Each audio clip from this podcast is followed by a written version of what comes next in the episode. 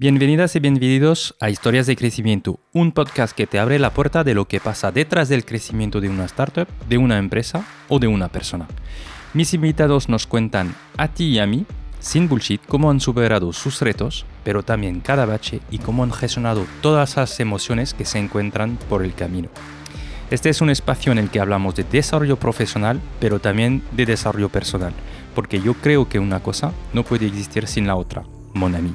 Soy Jean-Noel Saunier, soy cofundador de growth hacking course punto i o, una escuela que enseña con la metodología de Growth a acelerar el marketing digital y las ventas, y también a sacarle partido a la inteligencia artificial y ChatGPT, para dejar de perder tiempo con tareas que ya puede hacer por ti y obtener más ingresos. Y soy Growth Mentor. Acompaño proyectos B dos B o SaaS que quieren, a través de nuestra experiencia de más de diez años, y más de quinientos experimentos, acelerar su crecimiento. Estoy aquí para enseñarte la verdad que hay detrás de los negocios, sin trampas ni cartón. ¿Estás preparado? ¡Arrancamos! Hoy estoy súper contento de tener como invitado a Diego Martínez, que es cofundador y co-C E O de FootDistrict. Hola, Diego. Hola, Jan. ¿Qué tal? ¿Qué tal todo? Gracias por invitarme. Gracias por estar aquí. Entonces, tengo que agradecer también a Víctor Juárez uh, de mi tienda de, de arte o Craftelier, que de hecho estuvo en este podcast. Um, y si no lo habéis escuchado, os invito a escucharlo porque es súper interesante lo que han, la trayectoria que han tenido tanto el nivel de negocio como el nivel personal. Y me dijo, yo te recomiendo una persona, es uh, Diego Martínez. Bueno, es lo bueno de tener amigos. Tener amigos en este mundillo, sí. Así, así que eh, súper contento. Um, me gusta empezar uh, con algunas preguntas, uh, Diego. Entonces, te propongo algunas preguntas flash uh, y, y, y, luego, um, y luego pues comentamos sobre el proyecto y sobre tu trayectoria. ¿De dónde eres eh, y dónde estás viviendo? Eh, de León, y estoy viviendo aquí, en esta misma ciudad. Oye, existe un gang e-commerce de León, porque entre Víctor, vosotros y la asociación ahí que estáis empujando. Bueno, eh, funda- eh, fundamos la asociación hace diez años y, y la verdad es que ha ido creciendo y estamos muy contentos de haber creado en León un, un polo de, de e-commerce. Sí, súper interesante, ¿eh? Esto. No habitual en una ciudad pequeña, que siempre es más difícil que surjan este tipo de, de asociaciones y, y que además yo creo que el espíritu de la asociación Eh, sigue un poco los orígenes de ayuda y demás a, a gente que quiere plantear sus proyectos de e-commerce. Entonces, muy contentos de que en León, en provincia, como digo yo siempre, puedan surgir este tipo de, de actividades. Totalmente. Y enhorabuena, porque creo que esto seguramente retroalimenta, porque entiendo que uh, no es fácil de arrancar desde León, o por lo menos es lo que Víctor me dijo él también al principio, para cazar talento y todo, pero es verdad que si ya creas como hub, pues debe ser mucho más fácil y debe ayudar muchísimo, y retroalimentáis, ¿no?, a esta zona con, con grandes emprendedores. Así que enhorabuena por hacerlo, además de lanzar y de empujar vuestros propios negocios. Sí, yo creo que, a ver, coincidió que nos conocimos varios, varios emprendedores que lanzamos sus proyectos de e-commerce más o menos a la vez. Eh, creo que entre nosotros, bueno, a día de hoy seguimos siendo amigos y demás, nos llevamos muy bien, entonces yo creo que ha favorecido un poco eso al resto de al resto de asociados, y claro, eso al final acaba trayendo otros proyectos. Entonces, genial. Oye, si podrías llevar solo un modelo de zapatillas, ¿cuál sería? Solo uno, no puedes pues, tener más. Una Air Max uno. Pues fíjate, estaba mirando en vuestra web y justamente es la que yo me quiero comprar, la próxima es esta. Cuenta, cuenta conmigo, no te preocupes, Dan, hay que ir, hay que ir bien calzado, no te preocupes. Uh, oye, ¿cuál es la zapatilla más cara que habéis vendido? Yo creo que una, eh, creo que fue una Jordan uno hace años de cuatrocientos euros, podías, puede ser, creo vale. recordar, de hace como siete años. Ok, o sea que es, es bastante accesible vuestros uh, productos, luego lo hablamos, ¿no? Bueno, yo creo que es accesible, o sea, no, no es lujo. Entonces, eh, entonces sí, el, el rango de nuestro pedido medio anda alrededor de ciento cincuenta euros. Uh-huh. Eh, obviamente estamos, operamos en un mercado en el que hay zapatillas de muchos precios diferentes, aunque nosotros sí estamos en un posicionamiento diferente. Pero claro, zapatillas hay desde treinta euros a ciento cincuenta, doscientos y ya luego si te saltas al lujo. Entonces, bueno, nosotros estamos en un posicionamiento muy alto, pero yo creo que dentro de lo que es un producto de calidad y demás, bastante accesible.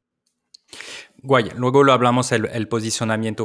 Uh, oye, ¿cuál es la decisión más loca o memorable que has tomado en FootDistrict? Eh, pues, no sé, abrir tiendas físicas. En su momento creo que nos parecía... Creo que nos, eh, nacimos como un pure player y no pensamos nunca al principio en, en abrir tiendas físicas. No estaba en nuestro plan estratégico, plan de negocio que montamos al principio. Y yo creo que fue un cambio para nosotros, pero a día de hoy muy, muy contentos de haber dado el salto porque creemos que, que nos ha aportado mucho a toda la omnicanalidad de la empresa y demás. Vale, luego nos contás lo que piensas que ha aportado, porque es verdad que yo um, pues he estado en vuestras tiendas y son peculiares, ¿no? O sea, no son orientados tanto a vender, sino a la experiencia y se nota, pero lo hablaremos luego. ¿Tu fortaleza más importante? Yo creo que soy muy eh, insistente, muy luchador. No me rindo nunca. Creo que sí. Genial, pues si te voy a, a, a pedir de, de presentarte y, y de presentar a FootDistrict ya. Perfecto. Bueno, pues eh, FootDistrict es un, eh, un espacio, un concepto especializado en la venta en la venta de ediciones limitadas de zapatillas y de ropa de High Street, que se llama. Pues son marcas nicho de ropa que, que encajan muy bien con un tipo de producto muy limitado para un público muy concreto eh, al que nos dirigimos. Estamos muy alejados de, de un público masivo que, pues, que podréis, podría haber en otro tipo de, de modelos de negocio, como puede ser un Decathlon, incluso un Zalando y demás. O sea, sí. Realmente nos dirigimos a un público muy específico eh, que conoce el producto y que busca un producto diferenciado, diferencial y único. Vale. Um, ¿Cómo arranca? O sea, sé que lo has con, contado ya en, en, en entrevistas, entonces no quiero que pasemos mucho tiempo, pero, por ejemplo, el nombre FootDistrict uh, me, llama un, sí. me llamaba la atención. ¿Cómo, ¿Cómo arranca todo esto y por qué os estáis posicionando sobre este mercado uh, específicamente, sabes? Bueno, eh, a, a mí me gustaba ya este tipo de producto desde siempre, o sea, yo he llevado siempre este tipo de producto, zapatillas y demás, y cuando acabé la universidad estuve viviendo en Londres tres años, sí. Y allí pues había tiendas eh, que, bueno, son competidoras nuestras actualmente, eh, con este tipo de, con este tiendas, como llamo yo, especialistas, para un poco para que la gente me entienda, especialistas de este tipo de producto, entonces... Yo las vi allí, las la compraba en ese tipo de tiendas y al volver a España vi que en León, donde vivía, pues no había acceso a este tipo de... Obviamente en León no tenía acceso a este tipo de producto porque en León no, hay, no había este tipo de tiendas. Entonces mmm, estuve trabajando, estuvimos trabajando, estuve trabajando en una consultora porque yo soy uh-huh. ingeniero informático y quería dar un cambio a mi vida. Eh, Luego estudié marketing en la universidad también y ahí conocí a, a bueno, en esta consultora conocí a, mi, a, mi, a uno de mis socios, que es el sí. otro co-C E O de la empresa, Nacho, y nos gustaba a los dos mucho este tipo de producto y decidimos lanzar un negocio digital. En su momento nos, era el momento en que el e-commerce arrancaba, descubrimos el marketing digital, el e-commerce, el desarrollo web, etcétera. Entonces, bueno, pues decidimos lanzar el proyecto en, en una primera fase solo como un pure player. Y luego ya, eh, que supongo que me preguntarás más adelante, como ya dando un salto a, a tiendas en Madrid y Barcelona. Pero de nuevo, siendo un poco, eh, buscando una experiencia diferenciadora, ofre- de ofrecer una experiencia diferenciadora al cliente. Sí. En lo que FootDistrict, el nombre, se basa simplemente en el distrito, en un concepto de reunión, de comunidad y demás. Que es como el concepto de reúnete con, tus, con tu comunidad para, para hablar, conocer y encontrar ese producto ilimitado. O sea, era un poco la idea.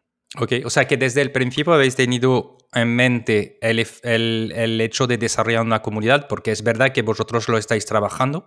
Uh, ¿Esto ha sido desde los inicios o ha venido lo, luego el aspecto ver, comunidad? Eh, mm. Sí, no, ha sido desde el principio.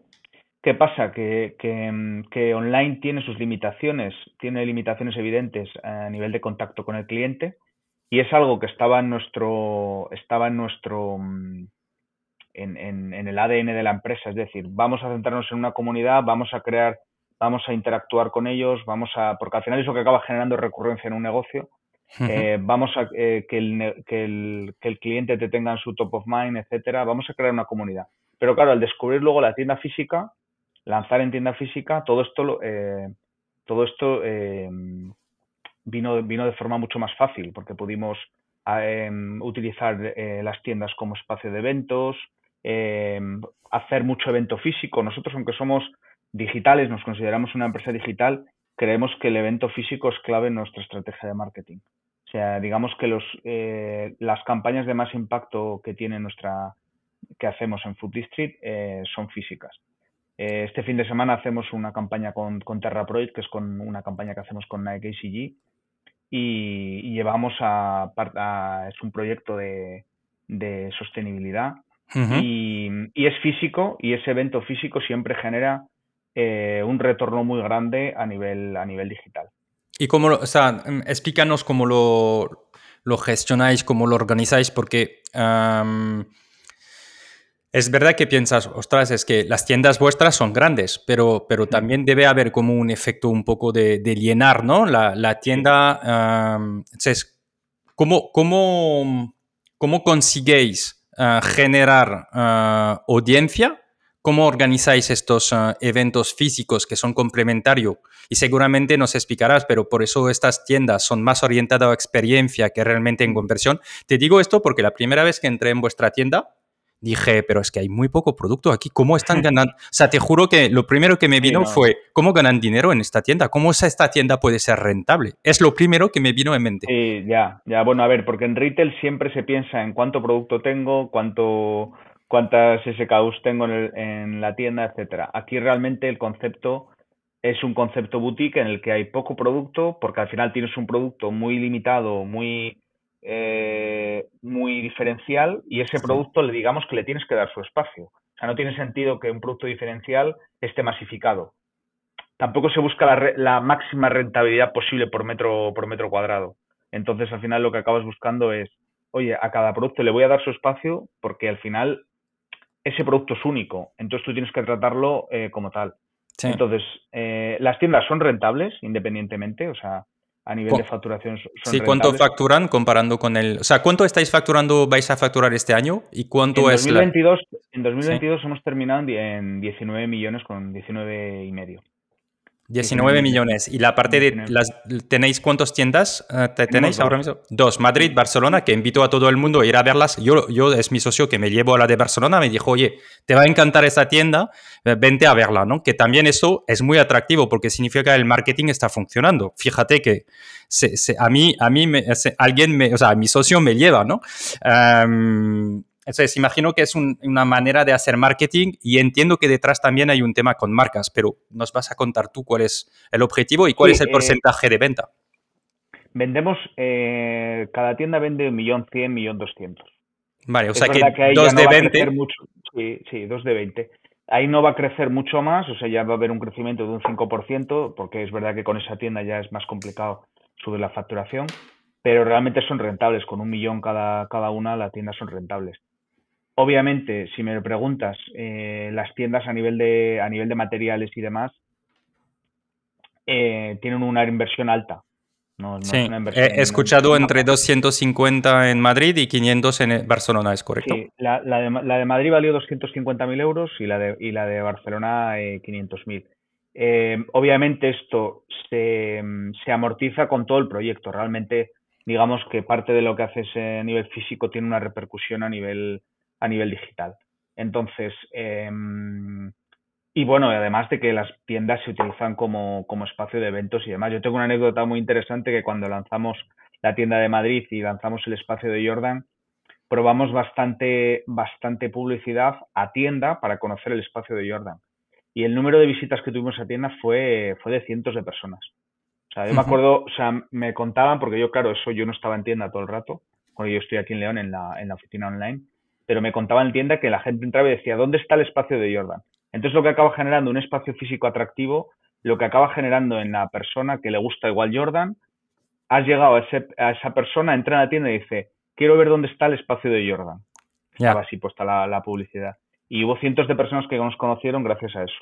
Entonces al final muchas veces el poder de lo físico, con una publicidad online y el poder de lo físico, la unión de esas dos cosas, porque claro, luego a ese cliente que le gusta Jordan, a ese cliente yo luego le puedo fidelizar para que cada lanzamiento de Jordan venga a comprarme a mí y demás. ¿Y cómo lo haces esto? ¿Cómo captas? Eh, una vez que eh, el, eh, este futuro comprador o este fan de Jordan llega a la tienda, ¿hay un mecanismo para asegurar que entre una dinámica de, oye, te vamos a ir informando de los nuevos productos y todo esto?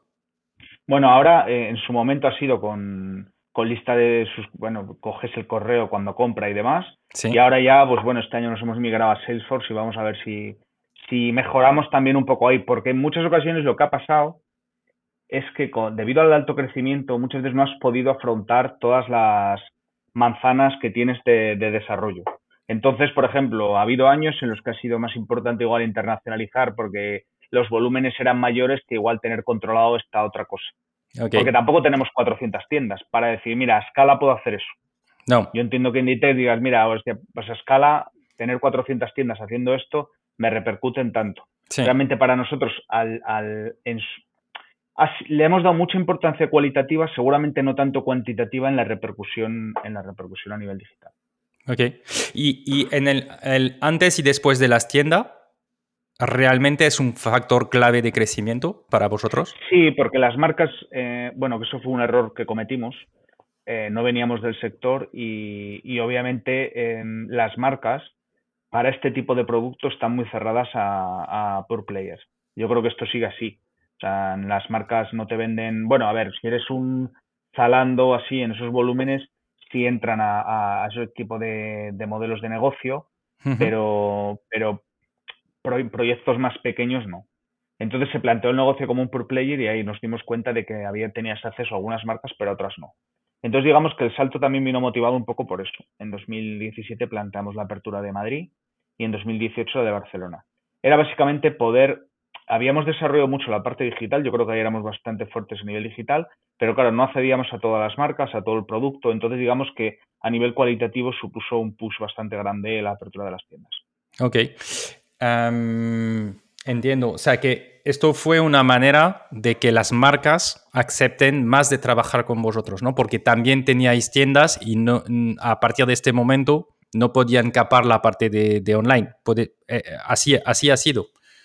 Claro, realmente con online tenías acceso a algunas marcas y a algunos productos. Una vez que abres la tienda, tú ya tienes todo, la parte online y la parte física. ¿Qué pasa? Que las marcas también han dado un salto muy grande de la importancia que le daban al nivel a la parte digital en dos mil doce.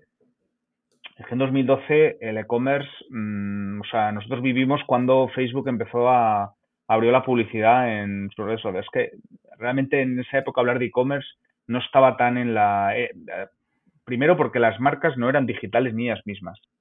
Entonces tenían una parte digital bastante reducida. Ellos eran negocios de wholesale físico. Entonces ellas mismas han vivido una transición en la que han pasado de, de ser wholesale físico a ya desarrollar un canal directo, un canal directo potente, a desarrollar eh, negocio de wholesale, pero primando mucho los negocios que tengan eh, una parte digital. Sí. Y, y esto acentuado con la pandemia, porque con la pandemia y hay un tema muy sencillo de decir, oye, mira, el que ha estado en nivel digital ha podido seguir operando, el que no ha estado en nivel digital no ha podido seguir operando. Ya hay un tema de, de, de supervivencia. Sí, sí. Sí, pero al mismo tiempo, o sea, primero, entonces, si justamente um, si tú necesitabas tener tiendas para vender y llegar a volúmenes y demostrar a esas marcas que podían confiar en ti, lo que me parece bastante increíble es vuestra apuesta de decir, las tiendas físicas no van a ser realmente tiendas que van a vender muchísimo, sino que lo vamos a hacer distintamente. O sea, eso es una apuesta muy fuerte para una empresa que cien, mmm, vosotros habéis sido casi siempre EBITDA positivo, ¿no? ¿O habéis, sí, sí, os sí, habéis sí, autofinanciando? Sí, no ha habido rondas de inversión ni, ni nada. Hemos estado un poco ajenos a ese mundo. Vale, pero el riesgo que tomáis de montar una tienda que no es de venta cuando realmente, justamente, uh, el objetivo es de posicionarse en el mercado uh, y de sí, vender... pero posicionarte a nivel cualitativo. Sí. Es decir, eh, la... a ver, es verdad que vimos en su momento que la, el volumen lo íbamos a poder hacer online y la tienda era un sitio de reunión, eh, de, de, de reunión, de experiencia y demás... Y eso fue un riesgo, porque tú lo piensas y decir, oye, la tienda de Barcelona en dos mil dieciocho era una inversión muy grande.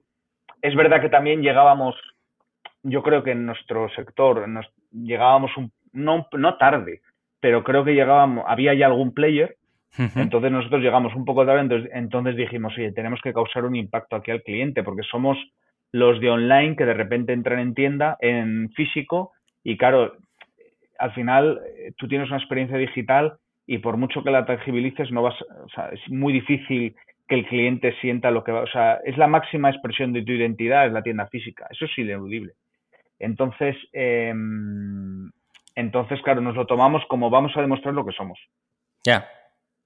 Pero ha sido y un... FootDistrict, somos un sitio, somos, eh, somos un espacio diferencial, entonces el espacio tiene que ser diferencial.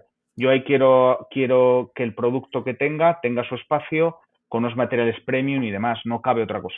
Vale, ahora, Diego, sabiendo lo que ha pasado, ¿harías lo mismo o cambiarías cosas? No, habría lanzado físico desde el principio, seguro. Vale, ¿y las tiendas el mismo modelo o lo harías distinto? Yo... No, yo las tiendas el mismo modelo. Las tiendas el mismo modelo. Habría lanzado físico desde el principio, porque es verdad que el sector funcionaba un poco así y no tenía sentido. Eh, en el sector hay muchos e-commerce que no tienen, los proveedores no te exigen ciertas cierta presencia física y demás. Pero es que en nuestro sector, yo ahora lo pienso y tenía toda la lógica, porque realmente el, el, eh, el contacto, si vendes un producto tan especial, el cliente tiene que verlo. Tiene que verlo, tiene, al cliente le gusta. Yo que estoy a veces, cuando voy por Madrid estoy un rato en la tienda y demás, eh, al cliente le gusta llegar y hablar de zapatillas.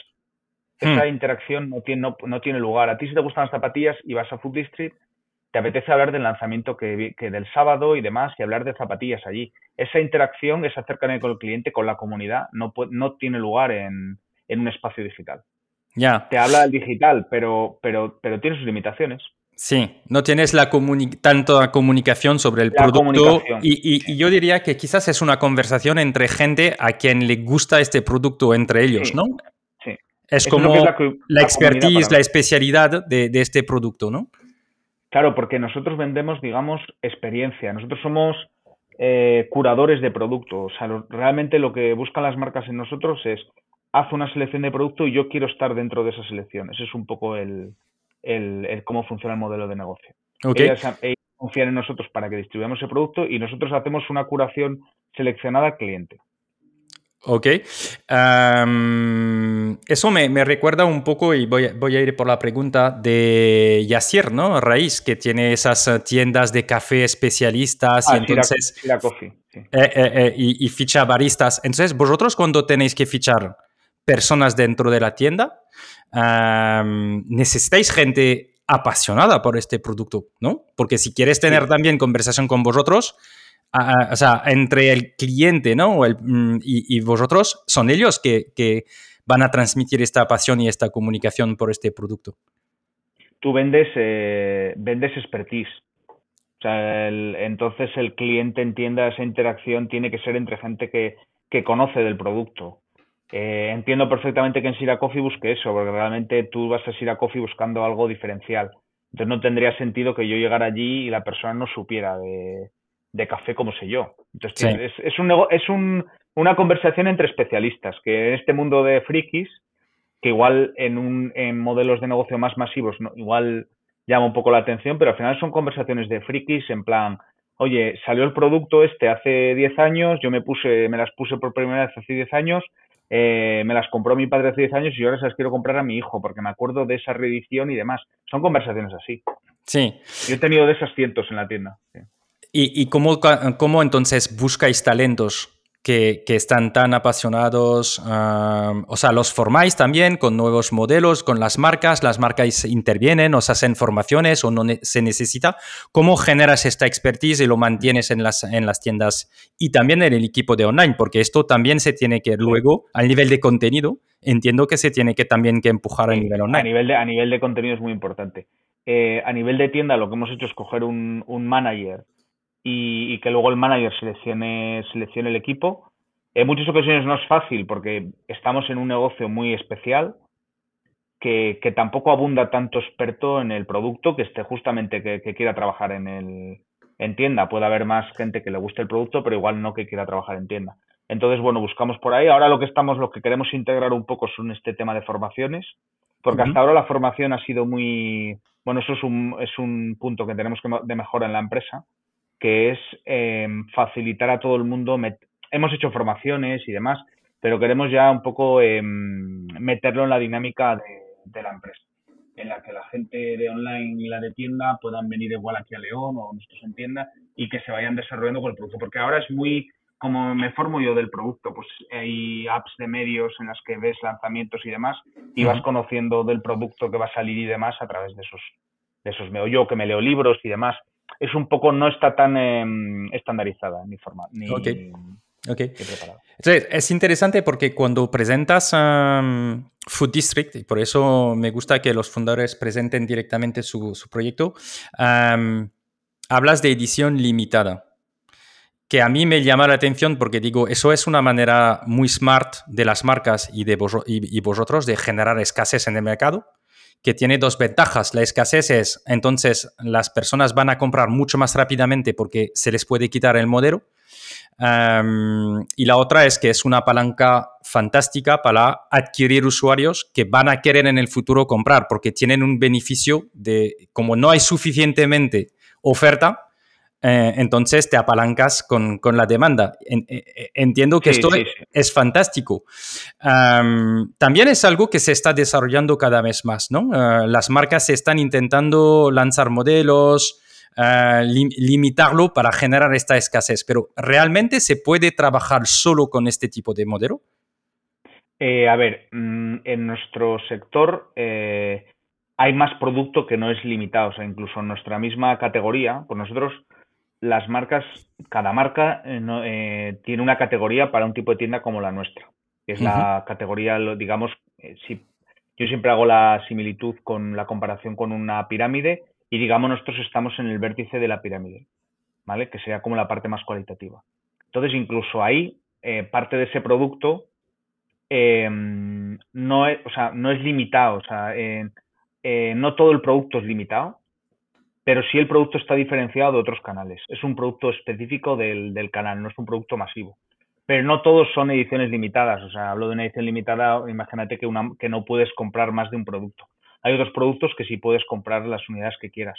Uh-huh. ¿Qué pasa? Que no son unidades de producto masivo, porque al final vi, vi, te diriges a un nicho de mercado muy concreto. Entonces, al final, eh, las marcas utilizan el concepto de edición limitada Eh, o el concepto de, mira, hay poca oferta en el mercado y hay mucha demanda, pues como herramienta de marketing y demás. Esto es lo que has comentado tú. Sí. A nosotros, pues obviamente, nos ha ayudado mucho desde captar suscritos, eh, desde mmm, seguidores en redes sociales. Al final, un poco, una vez que consigues ese producto, es verdad que luego el efecto llamada que genera, pues es lo que, lo que no sé, en el periódico, en el mundo, en el país ha aparecido muchas veces, las colas a las puertas de la tienda. Pues eso, eso lo vives... En cada lanzamiento lo vives a nivel online. Sí. De hecho, de hecho eh, hay una inversión muy grande por nuestra parte a nivel de tecnología para poder eh, asumir un lanzamiento de este calibre, porque tienes eh, miles de peticiones de acceso a ese producto. O sea, en en poco tiempo, ¿no?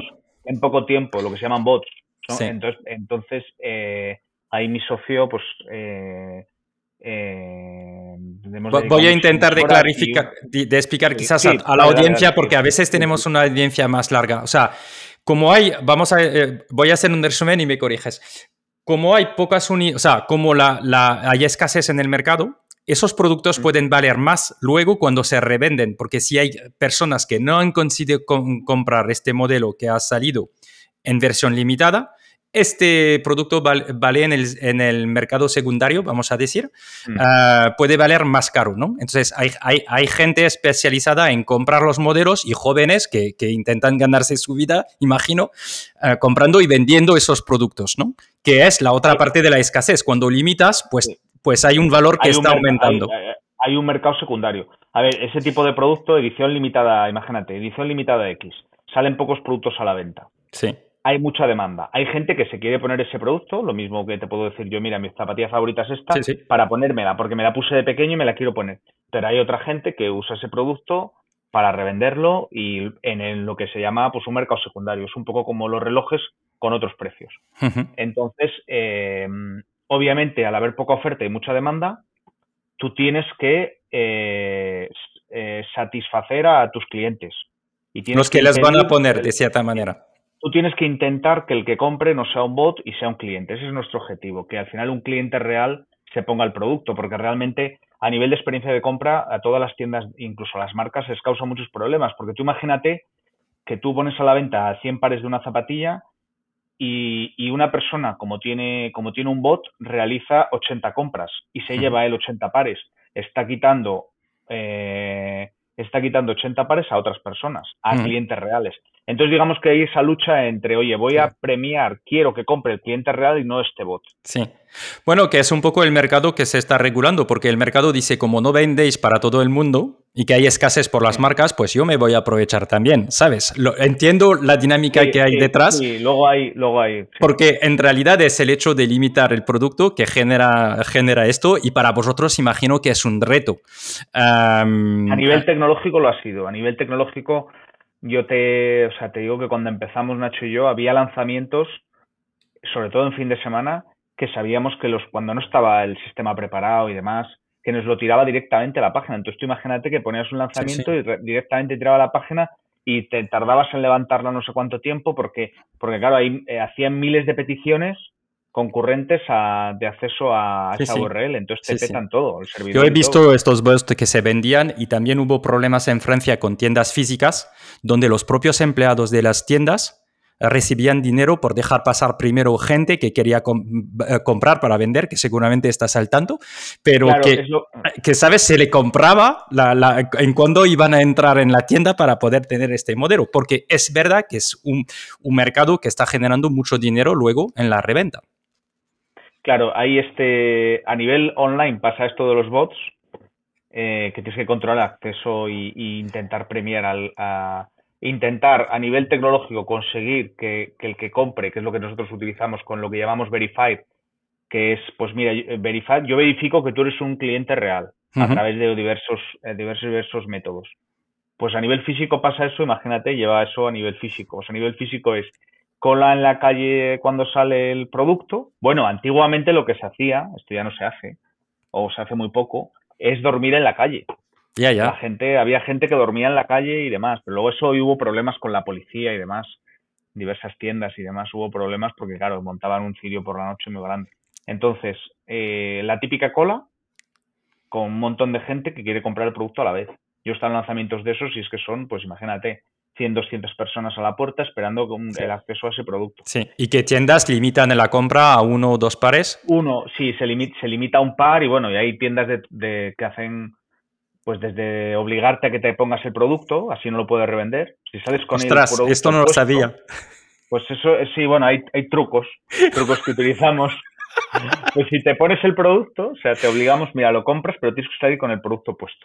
Entonces me aseguro de que así no lo vas a revender. Ostras, es, es fuerte esto, ¿no? Sí, sí, es fuerte. No sé quién fue el primero que se le ocurrió, esto viene de... de yo creo que esto viene de Estados Unidos de hace años, pero sí, sí. Interesante. Um, ¿Hasta qué punto es sostenible esto al nivel de mercado? O sea, ¿es un hype actualmente eso, eso, este tema que se ha puesto de moda? Y, y, y también la verdad es que, bueno, lo, lo, las dos partes, ¿no? La reventa y, y, y llevar las zapatillas que están limitadas. ¿Tú crees que en el tiempo es, es factible de mantener esto? Yo creo que habrá fases. Mm, por ejemplo... Eh, Yo me acuerdo el primer artículo, a ver, por, por que leí de en España, en prensa nacional, de reventa, fue en, creo que en El Mundo o en El País en dos mil diecisiete. Han pasado cinco años, eh, sus ups and downs, ahora después de todo lo que ha pasado con Yeezy y demás, creo que estamos en una fase un poco más, más tranquila, más estable, pero dependerá un poco, pues igual estamos el próximo año, yo creo que va a ser el año veintitrés, va a ser un año más calmado, va a haber... También las marcas han... El número de lanzamientos que había antes era, era menor. Eh, entonces, lo que yo creo que va a pasar es que las marcas van a sacar menos lanzamientos eh, al mercado. Uh-huh. Porque, Porque esto ha, habido lo... una época, ha habido una época en la que, había, en la que yo creo que pues, lo que es los clientes se han quejado, en la que, eh, en la que había demasiado lanzamiento, eh, para, eh, demasiado lanzamiento accesible al, al consumidor. Entonces, eh, eso al final, tú tienes un dinero limitado al mes, ¿sabes? Entonces, mm. al final no puedes acceder a todo tipo de producto. Entonces, si tienes ocho lanzamientos al mes, tú como fan de o como sneakerhead, tú no puedes acceder a todos. Entonces, eso acaba un poco saturando un poco el mercado. Ahí es cuando se da la vuelta a la ecuación y en vez de, en vez de menos, menos oferta, más demanda, hay más oferta que demanda. Es lo que pasa si saturas el mercado. Eso ha pasado con algún, con algún producto en el pasado, con alguna marca, de que hay un momento en que, en que la oferta es mucho menor a la demanda, pero claro, a medida que metes, metes producto en el mercado, llámale cambiando el color, cambiando ciertas, a medida que metes referencias de esa silueta, va habiendo más oferta de esa silueta en el mercado y la demanda va decreciendo y la oferta va aumentando. Entonces, ¿eso, eso dónde acaba? En la pérdida de interés del producto. Empezó habiendo mucho interés por esa silueta nueva. ¿Por qué? Porque había poca oferta y mucha demanda. A medida que luego las marcas empiezan a desarrollar comercialmente esas, esas siluetas con más, más referencias, más colores y demás, se da la vuelta a la ecuación y tienes más oferta que, que demanda. Y eso acaba pérdida de interés del producto y, y muchas veces lo que hacen las marcas es cargarse el producto de la, de la, del pipeline que tienen y ya está. Ya. Yeah. Un poco el ciclo. Sí. Porque es también en su ciclo de moda, ¿no? Además se añade esto, sí. que hay un momento dado que hay un producto que está de moda Exacto. y luego se cambia por otro y, y aunque... Es la moda, es la moda, sí, es sí. la moda. O sea, es sí. que funciona igual, lo que pasa es que aquí es verdad que tienes el efecto boom de, ostra, eh, he vendido tantas unidades el día de lanzamiento y no puedo reponer. Que eso es un poco el...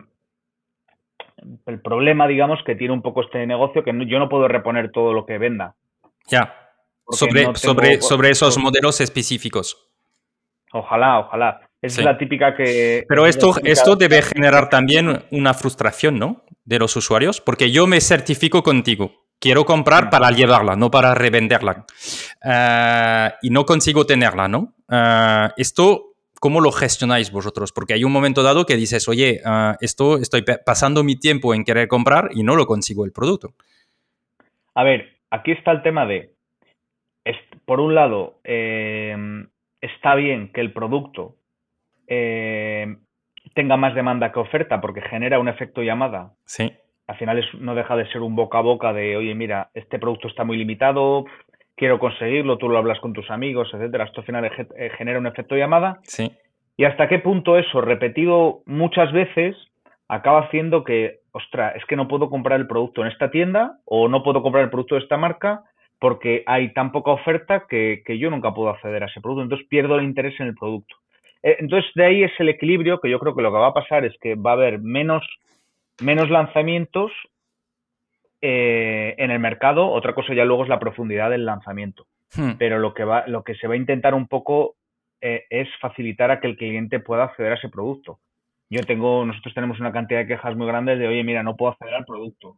¿Y, y cómo luego, lo gestionáis? ¿Cómo lo gestionáis internamente? Bueno, esto? pues lo, lo que hicimos fue lanzar un proyecto que se llama Verified. Sí. Que es una como la verificación que, que, que lanzas cuando te suscribes a que se lanza cuando te suscribes a Netflix. Sí. Entonces tú al final acabas, no solo es lo de Netflix, hay muchos más muchos más filtros. Entonces si tú pasas una serie de filtros, nosotros verificamos que tú eres un cliente y lo que queremos es que en el raffle o el sorteo solo tenga lugar entre entre entre personas verificadas. Pero significa que, por ejemplo, que si yo intento tres veces a un momento dado me tiene que tocar matemáticamente para no, para no justamente frustrarme. O sea, ¿tenéis un sistema no. donde en función de las compras anteriores tengo más probabilidades? ¿O? Eh, lo, lo, que, lo, que queremos, lo que queremos implementar ahora, en la siguiente fase del proyecto, es que ahora con Salesforce unir todo y que tú, digamos, tengas como puntos y acabes pudiendo eh, tener más acceso probabilístico al producto que otro. Ahora mismo lo que tenemos es tú vas a competir con clientes reales. Sí. O sea, no va a haber... Eso es, eso sí. es, lo, que, es lo que queremos. Sí. Tú no vas a competir con un bot que tenga eh, mil cuentas creadas. Sí. Porque ahí vas a perder. Entiendo. Ese es un poco el, el, el gap que estamos intentando llenar. Vale. Pero, y, y una pregunta. Um, ¿Consiguéis hacer modelos únicos vuestros? ¿O esto hoy en día es muy complicado y entonces uh, hay, uh, como explicabas, tiendas que tienen acceso a este, esta exclusividad o a este modelo reducido? ¿O consigues vosotros negociar con, con Nike o Adidas y decir, oye, vamos a lanzar este modelo que solo vamos a tener nosotros? ¿Eso es factible o es imposible? Sí, es factible, se hace, en nuestra categoría se hace. Eh, sí. Decir, mira, yo voy a tener esta edición limitada con esta marca y la marca te pone, eh, te pone un número de unidades que tienes que producir y tú puedes decidir, con alguna marca lo estamos en, en camino de hacerlo, eh, tú con la marca puedes decidir si, me, si te interesa tener tú todo el size run o compartirlo con las mejores tiendas del mundo. Que también viene bien porque al final es, eh, estás, digamos, es elegir entre tengo yo todo el producto, todas las unidades, que bueno, para la venta favorece mucho, obviamente, porque pues, se vendería. Pero claro, al hablar de tallaje, tampoco ahí es, el dinero está ahí, realmente es una acción de marketing. Entonces a ti te interesa... Porque sobre esos modelos el margen es más reducido. No, pero, no, pero el volumen es más reducido.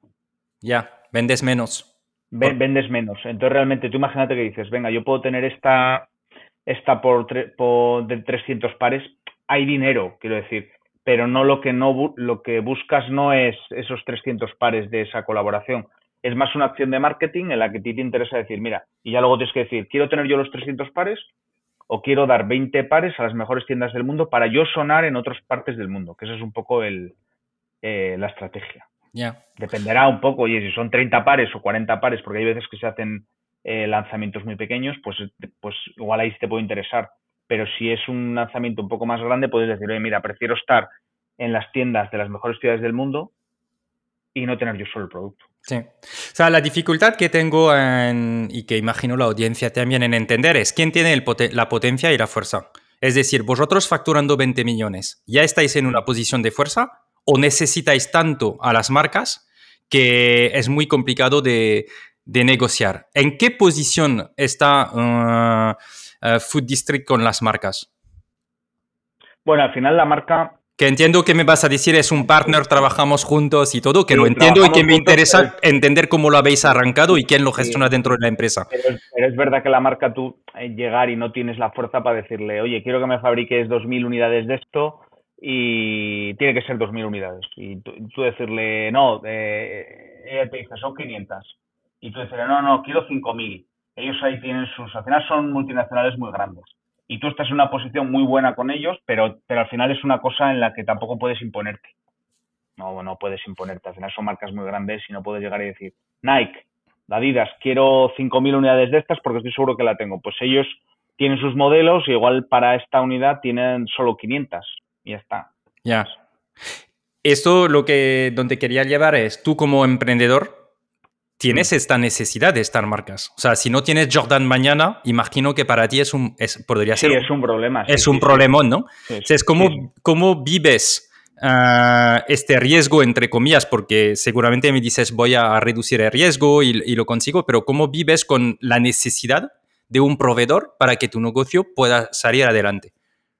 Bueno, eh, eh, todos los negocios tienen sus, sus, sus problemas. Pues en, el, en este negocio, obviamente, si haces un análisis de las cinco fuerzas de Porter, está claro que aquí tiene una fuerza grande el proveedor. Sí. Seguramente no tenga, haya, haya, no sea fácil que entren eh, sustitutivos, no sea fácil que entre otros, otros competidores. Yo no estoy tan preocupado de otros competidores, ya he llegado a este punto porque... Sí. Que entren competidores de FootDistrict tardarían muchísimo tiempo en llegar, entonces yo no veo un player players nuevos. Sí. Eh, entonces al final es es mmm, es convertirte en imprescindible para el proveedor. Eso es. Porque ¿Y al cómo final el proveedor, a ¿cómo? ver, el, al final el proveedor, o sea, cuando yo digo que el proveedor no le puedes imponer, que es verdad, pero el proveedor también necesita eh, que tú crees esa tendencia, o sea, realmente. Para ellos no somos volumen. Quiero decir, que tú le compres unos millones de euros a una marca, realmente para este volumen de negocio que tienen estas marcas no, no es nada. Ellos el, la masa, la, el negocio masivo no lo tienen con nosotros. Eh, Entonces, ¿qué le aportas tú que le seduce a, a la marca? Que es la parte interesante que quería... Claro. Es, es, es diferenciación. Al final tú accedes a un público al que ellos quieren llegar. Muy sencillo. O sea, tu público, tu comunidad, que es la clave del negocio... Eh, tú llegas a un público, a una comunidad, a un cliente cualitativo al que las marcas quieren llegar. Entonces ellas son las primeras interesadas en que tú tengas ese producto. Digamos que en nuestro, en nuestro canal es donde se generan las tendencias, las marcas es donde, es donde ponen las tendencias en el mercado. La, lo que ellos quieren que sean tendencia. Vale. Otra cosa es si luego funciona o no, porque esto tampoco es... matemáticos, si no, no estaríamos aquí. No, no sabes por qué. ¿Dónde estaríamos? Sí, pues en la playa, no sé. O... O sea, lo, bueno, luego me tienes que explicar entonces esto de la playa, porque ya hace diez años que vas empujando, ¿eh? Sí, sí, no. Entonces, eh, ellos digamos que, que lanzan nuevas, nuevas eh, proyectos de tendencias al mercado. Si sí. luego funciona, o sea, se lanza a través de nuestro canal. Entonces, ¿por qué? Porque nosotros llegamos a ese público que genera tendencia, uh-huh. que crea tendencia. Si luego eso funciona, ellos luego lo lanzan a otras, lo, lo lanzan en otras, en otras, eh, en otros segmentos del mercado más masivos. Okay. Entonces, al final ellos también tienen un interés en estar en nuestra tienda. No es aquí, o sea, no es una relación transaccional en la que, en la que, oye, te vendo esto por con este descuento y tal. O sea, no hay una relación comercial de ese tipo. Sí. Uh, cuando es, yo hablo de partner, cuando esta, yo hablo de partner, mira, realmente te... yo veo, yo veo un partnership. Sí. Yo veo partnership porque realmente hay muy buen trato y demás, porque es que al final hay un eh, nosotros necesitamos ese producto, pero ellos también necesitan que tú tengas ese producto. Sí. Entonces me, me, me... Es, es muy interesante, ¿no? O sea, os, os, os utilizan para ver si uh, hay un efecto de moda o si cómo responde sobre un producto. Eso significaría que vuestro modelo de modelización, o sea, vuestro modelo de monetización es solo basado en el precio de venta de los zapatillas, o tenéis una parte donde acompañáis las marcas y que podéis facturar. O sea, no sé cómo, ¿eh? Pero, pero porque estáis uh, justamente dándole un valor que no está en la transacción de una zapatilla. Claro. Sí, a ver, porque al final, eh, antiguamente, esto era cuando no había ni mundo digital ni nada, la, las marcas querían estar en, tipo, en un tipo de tienda como la nuestra porque estabas al lado de otras marcas. Entonces, por eso es muy importante qué marcas tienes. Es decir, la marca X, con uh-huh. su edición limitada X, quiere estar al lado de la marca Y porque entiende que el consumidor de la marca Y tiene muchas posibilidades de que le guste el producto de la marca X. Vale, o sea, que ¿vale? te entonces, necesitan final, esto. Nece- necesitan eso. Entonces, tú tienes esas marcas, porque eres un multimarca, ellos date cuenta que cuando lo venden, lo venden como monomarca, están atrayendo a un tipo de público, sí. Pero tú atraes a otro tipo de público que tiene otras marcas. Entonces, correcto. Tú, digamos, entonces tu cliente, a ver, por, por ponerlo con, con ejemplos de marcas. Sí. Tú imagínate que... que New Balance lanza una colaboración con Stone Island. ¿Por qué lanza New Balance una colaboración con Stone Island? Porque New Balance quiere acercarse a un cliente, a un cliente, a un consumidor al que le gusta Stone Island. Entonces dice, vale, yo tengo Stone Island en mi tienda. Pues tiene sentido que New Balance me dé el producto porque el consumidor de Stone Island va a ir a esa tienda y va a ver que yo tengo, va a ver mi, va, le gusta Stone Island y va a ver mi zapatilla de New Balance con Stone Island. Entonces es un poco el, tienes que estar rodeado de marcas que generan también tendencia. Entiendo. Marcas que son nicho y demás. Pero eso significa que las marcas están dispuestas a pagar, además del margen que os dejan sobre las zapatillas para estar presente, ¿sabes? Por ejemplo, te doy un ejemplo, ¿eh? que, que, no tiene, que, que no es vuestro mercado. En los supermercados, a un momento dado, mm. cuando quieres sí. entrar, pues tienes que pagar para estar presente, ¿no? O tienes que pagar por una animación sobre el punto de venta para decir, oye, yo quiero empujar y te voy a, a, voy a financiar esta, esta animación. ¿Esto puede funcionar en vuestro mercado o está basado nosotros, en, en, en nos, venta, imagen sobre el producto? Nosotros nos ayudan en, con presupuesto de marketing las marcas. Vale. No es directamente por espacio lo que hacen en el supermercado, en el sector, en el sector de supermercado, que es por, supongo que sea por espacio de venta y demás. Aquí es, aquí es eh, una ayuda por eh, a presupuesto de marketing. Es decir... Y es importante, eh, como... Sí, es bastante importante. Para vosotros es un nivel importante de vuestro presupuesto global. Sí, de, de marketing es un presupuesto muy importante. Eh, porque al final la marca tiene interés, aquí nos iríamos a, a otra parte del, del modelo de negocio, ¿sí? Que es el, el que al final nosotros contamos historias de los productos. Eh, por ejemplo, lo que hacemos de Terra Project este fin de semana... Sí, cuenta, no deja de explícalo un poco. Sí, sí hacemos... Tenemos un proyecto de Terra Project que es de sostenibilidad con Ocean cincuenta y dos y Nike, K C G, y reunimos a miembros de nuestra comunidad para hacer actividades con la naturaleza y demás. Llevamos ya tres temporadas. Al final no deja de ser contar una historia sobre algo. Entonces digamos que eso hay un apoyo de un budget de, de marketing. Eso también lo hacen otras marcas y demás. Te apoyan con ese budget porque ellos quieren que cuentes esa historia. Okay. Quieren que tú, como, porta, como llegas a esa comunidad... que tú cuentes para tu comunidad esa historia, a tu manera. Hay bastante libertad creativa y demás. Eso, eso la verdad es que es una de las partes más interesantes que me llevo de, de este negocio, porque realmente, al final, trabajar con estas marcas, con Nike, Jordan, Adidas, pues al final estás trabajando con, con, con empresas, eh, con genios del marketing. Entonces, al final, eh, poder trabajar con sus productos y que te den libertad creativa para, para contar lo que quieras sobre ellos, pues está muy bien, la verdad. Imagino que... Entonces, esto significa que tú tienes que tener un equipo interno que va mm. desarrollando contenido con las marcas, trabaja mano en la mano, ¿no? Sobre el brief, imagino, con la marca de cómo sí. lo podemos contar y todo. Um... Es una parte bastante interesante, eh, Jan, porque esto eh, siempre lo cuento, pero nosotros hemos visto cómo desde las marcas, que como multinacionales eh, igual tardan en ver en muchas ocasiones las cosas porque son más lentas que una startup, uh-huh. pero cuando las ven van muy fuerte porque tienen recursos para, para ir muy rápido. Eh, en su momento, lo que vivimos en dos mil dieciséis dos mil diecisiete, la inversión, el partnership que había con las marcas, eh, cuando no había, bueno, en dos mil dieciséis dos mil dieciséis que había, pero digo que las marcas no invertían en digital. Entonces tú tenías un escaparate con una marca y hacías, digamos que esa era la ejecución, la campaña que tú tenías con la marca. Uh-huh. Desde, desde dos mil diecisiete en nuestro canal lo que hemos visto es: oye, yo tengo este presupuesto de marketing, haz lo que quieras con él. Dentro de una historia que quiero contar. Quiero hablar de este producto o de esta o de esto, pero haz lo que quieras, cuéntalo como quieras. Obviamente tienes que alinear un poco lo, de lo que vas a hablar y demás, sí. pero cuenta lo que quieras. Porque me interesa que tú le des esa autenticidad. Y, y entonces, y a partir de ahí, ¿cómo lo trabajáis? ¿Decidéis de hacer...? Uh... Tenemos un equipo tenemos un equipo interno, que es ¿Sí? como si FootDistrict tuviera una agencia de publicidad interna. Sí. En las que se acerca un cliente y, y, tú, le, y tú le devuelves, creas una campaña de marketing. Sí.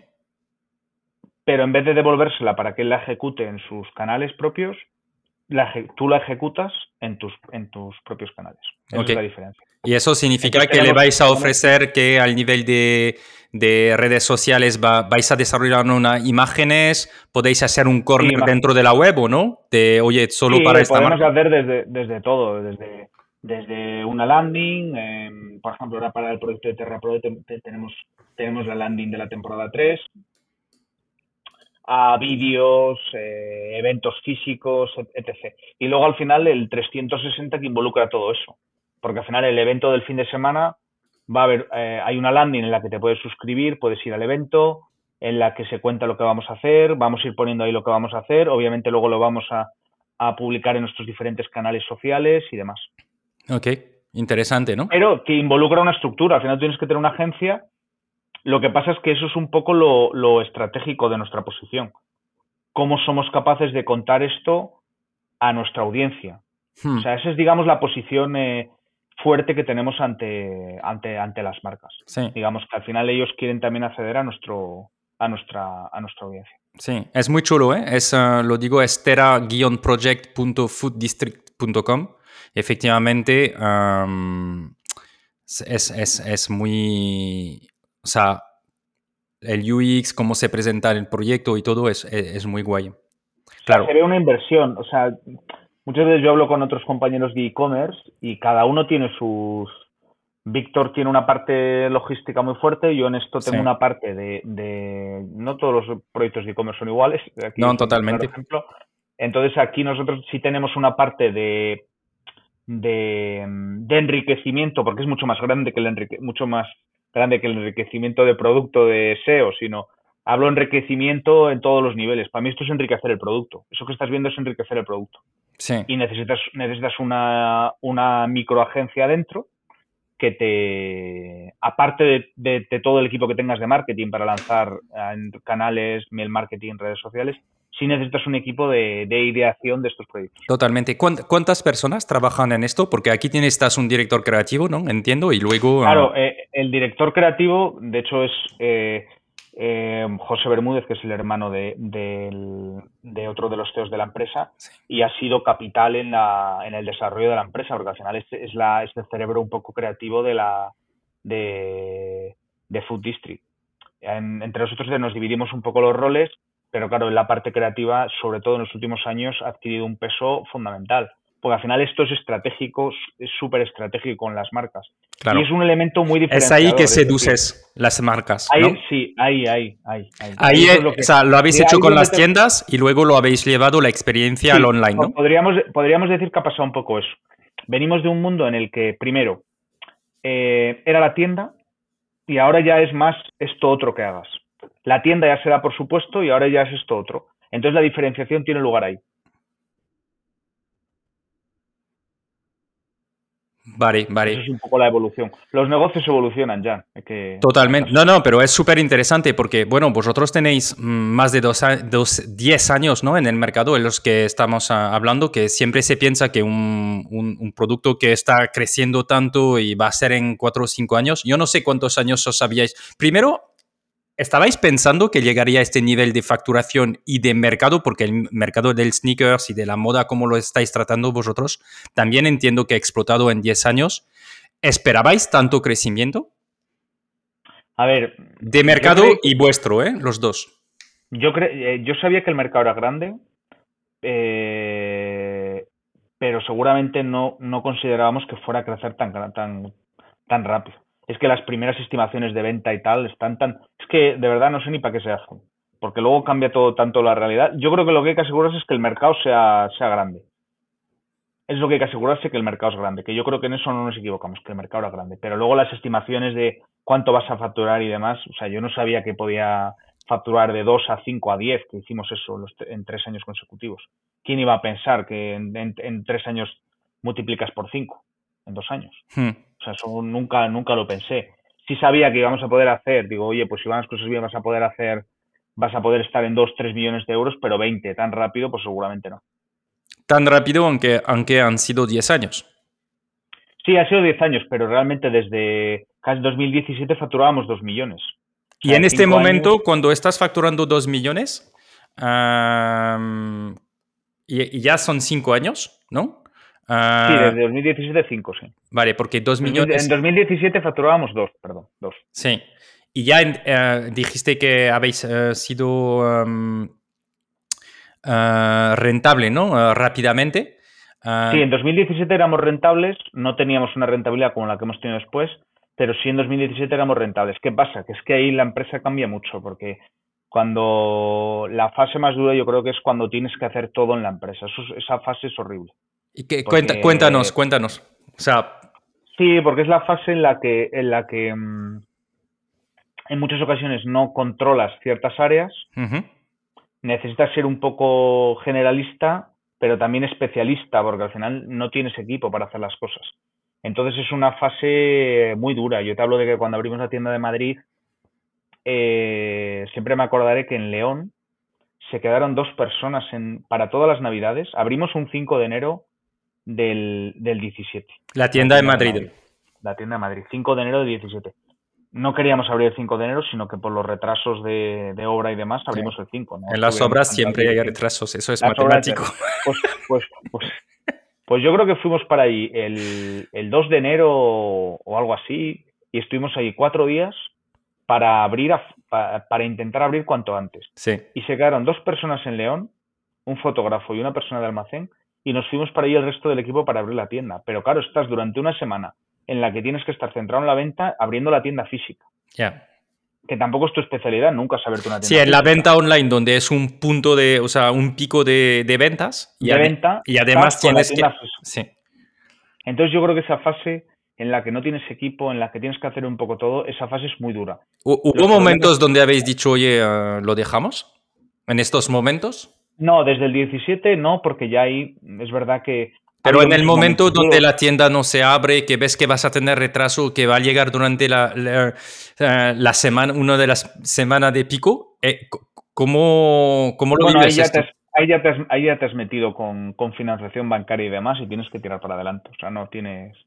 No tienes otra. O sea, yo creo que la fase más dura fue al principio con cuando no había tracción online, iba muy poco a poco, tampoco sabías, tampoco eras un experto, tampoco habías... O sea, controlabas de e-commerce, pero tampoco habías pasado por cinco proyectos de e-commerce y tenías todo. Entonces era un poco a veces, pues entran estos este número de pedidos, a ver si mañana entran más. Estás aprendiendo sobre la marcha. Entonces esos primeros años Sí que fueron de mucha formación porque leímos muchísimo, nos formamos mucho, sobre todo marketing digital y todo, pero, pero claro, no conocías lo que era un negocio. Entonces es verdad que luego ya cuando, digamos que el negocio se hace mayor a partir de dos mil dieciséis y dos mil diecisiete, porque ya es que empiezas a contratar equipo, ya tienes, ya vas teniendo personas, pero en dos mil diecisiete cuando abrimos, ya te digo, éramos siete personas. Ya. O sea, y además en su, has, has apostado, ¿no? Entonces es un riesgo porque dices, he invertido en esta tienda. Uh, sí, ya no tienes... Ya no tienes otro remedio que abrirla. Ahí estás, ahí estás, ahí estás ya metido. Allá no se puede dudar. Hemos sido bastante, para eso, bastante ambiciosos. Hemos tomado riesgos, no nos hemos suicidado, pero creo que hemos tomado riesgos... Eh, eh, hombre, yo creo que calculados, pero bueno, seguramente otro habrá, habría dicho, oye, pues intentar crecer de dos millones a cinco, pues es un suicidio. Pues igual, yo qué sé. ¿Pero si tú tenías este antes... crecimiento en mente o lo has hecho porque decías, vamos a ver con esto lo que nos aporta y cómo podemos...? Bueno, hombre, habíamos hecho unas compras y habíamos planteado más o menos facturar eso. Sí. Es verdad que en esa época el mercado, según abres la tienda y demás, te, te, te empuja un poco también. Es verdad que era otra época, porque luego no hemos podido mantener esos crecimientos. También es más fácil pasar de dos a cinco que luego de, de dieciséis millones pasar a diecinueve. Ya. Yeah. Es más complicado, más complicado pasar de dos a cinco. ¿Sí? De dieciséis a diecinueve. Creo que es más complicado. Porque se, vez, se, se, más, pues. Es interesante porque se podría pensar, ya tienes equipos, puedes uh, gastar un poco más de dinero porque ya tienes uh, seguramente caja y está más, estás más asentado, vas a abrir nuevos mercados, ¿no? ¿Por qué es más mm. complicado pasar de dieciséis a diecinueve? Bueno, para empezar, porque, porque ya también, digamos que si tú estás facturando dos millones... y digamos que abres una tienda física y demás, tú estás empezando a acceder a producto que de repente antes no tenías. Uh-huh. Entonces digamos que eso como que te empuja. Pero tú ahora ya tienes todo eso, entonces ya es, oye, vale, ¿cómo, ¿qué puedo hacer? ¿Qué palancas puedo utilizar para eh, crecer? Que sigues teniéndolas, o sea, el año pasado fue un gran año y demás, pero pero pero claro, mmm, sigues teniendo y luego tienes problemas de... Tienes problemas de ver cómo dimensionas todo eso y, oye, los errores son más grandes. Al final, lo, un error ahora es mucho más grande que un error antes. Ya. Yeah. ¿Cuáles son? Las compras son mayores. Para, o sea, ¿y este año a cuánto queréis, uh, cuánto queréis facturar? Queremos facturar sobre veintidós millones. Eso es un poco la... Es un año que, con todo lo que ha pasado de Yeezy y demás, yo creo que es un año de transición para nosotros. Pero bueno, mmm, ahora mismo, además, es un año complicado para el e-commerce. Yo creo que es un año complicado. ¿Por qué, ¿Por qué lo ves complicado? Bueno, porque yo creo que empieza a haber saturación de ciertos canales. Nosotros tampoco hemos estado, hemos sido muy dependientes de canales de pago, pero a la hora de dar el siguiente tirón, sí necesitas eh, nuevos canales. Por ejemplo, yo veo canales, veo canales de, de adquisición saturados. Yo veo un Instagram, un Facebook saturado. Entonces yo ya tienes que andar buscando, oye, voy a ver qué tal me funciona en TikTok. Pero ya es un nuevo canal, entonces es un océano azul si sale bien. Ya, ya. ¿Cuáles, tú dirías, para llegar a veintidós uh, millones, cuáles son los tres uh, retos uh, que tenéis en mente, que son importantes y que tenéis que, que conseguir para repetir entonces este crecimiento este año? ¿Cuáles son tres, tres temas importantes para vosotros? Pues para nosotros seguir profesionalizando el equipo, porque yo creo que al final hay muchas cosas que, que hemos mejorado en el equipo, tanto oficinas... dinámicas de gestión, reuniones, eh, alinear un poco más a todo el equipo creo que es fundamental, porque nosotros pasamos un año veintiuno bastante malo por, por temas de, de, bueno, tuvimos ahí una migración tecnológica bastante dura, eh, cambiamos E R P y demás, fue un, fue un infierno. Sí. Entonces el veintidós ha sido un año ya muy bueno, pero ya queremos el veintitrés que sea un poco de consolidación, un poco de lo, de lo que hemos conseguido. Que veníamos de un crecimiento muy eh, alocado, que también es que también es complicado para una empresa asimilarlo. Entonces hemos estado muchos años creciendo muy rápido y entonces eso ha, des, digamos que en, en ciertos momentos no nos ha permitido estar mmm, tranquilos gestionando. Sí. Hemos estado más pendientes igual del crecimiento que en asentar ciertas, ciertas dinámicas dentro de la empresa. Entonces yo creo que si uno es ese. Otro es, eh, es seguir eh, apoyando e intentando empoderar al equipo. Creo que es fundamental, al final el equipo es la clave. Y, y esas dos cosas diría. Estar, Porque estar, esa, estar... eso es una pregunta que y, y, lo, y charlamos con Víctor sobre esto. ¿Por qué tenéis que crecer? Bueno, yo creo que crecer nosotros a nosotros nos ha ayudado a alcanzar una posición competitiva.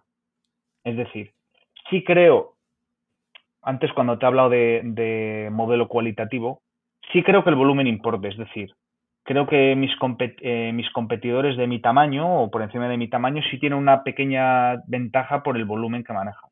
Al final sí el volumen acaba importando, porque al final el volumen muchas veces acaba, ser, acaba siendo, en nuestro sector, acaba siendo capacidad de hacer cosas.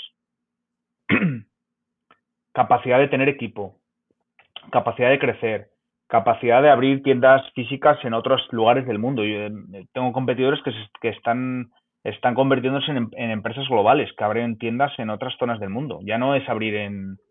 en Zaragoza, que no tengo nada en contra de Zaragoza, o en León mismamente. Sí, sí. Es decir, vale, ¿cómo puedo abrir en ciudades donde cause más impacto que el que estoy causando ahora?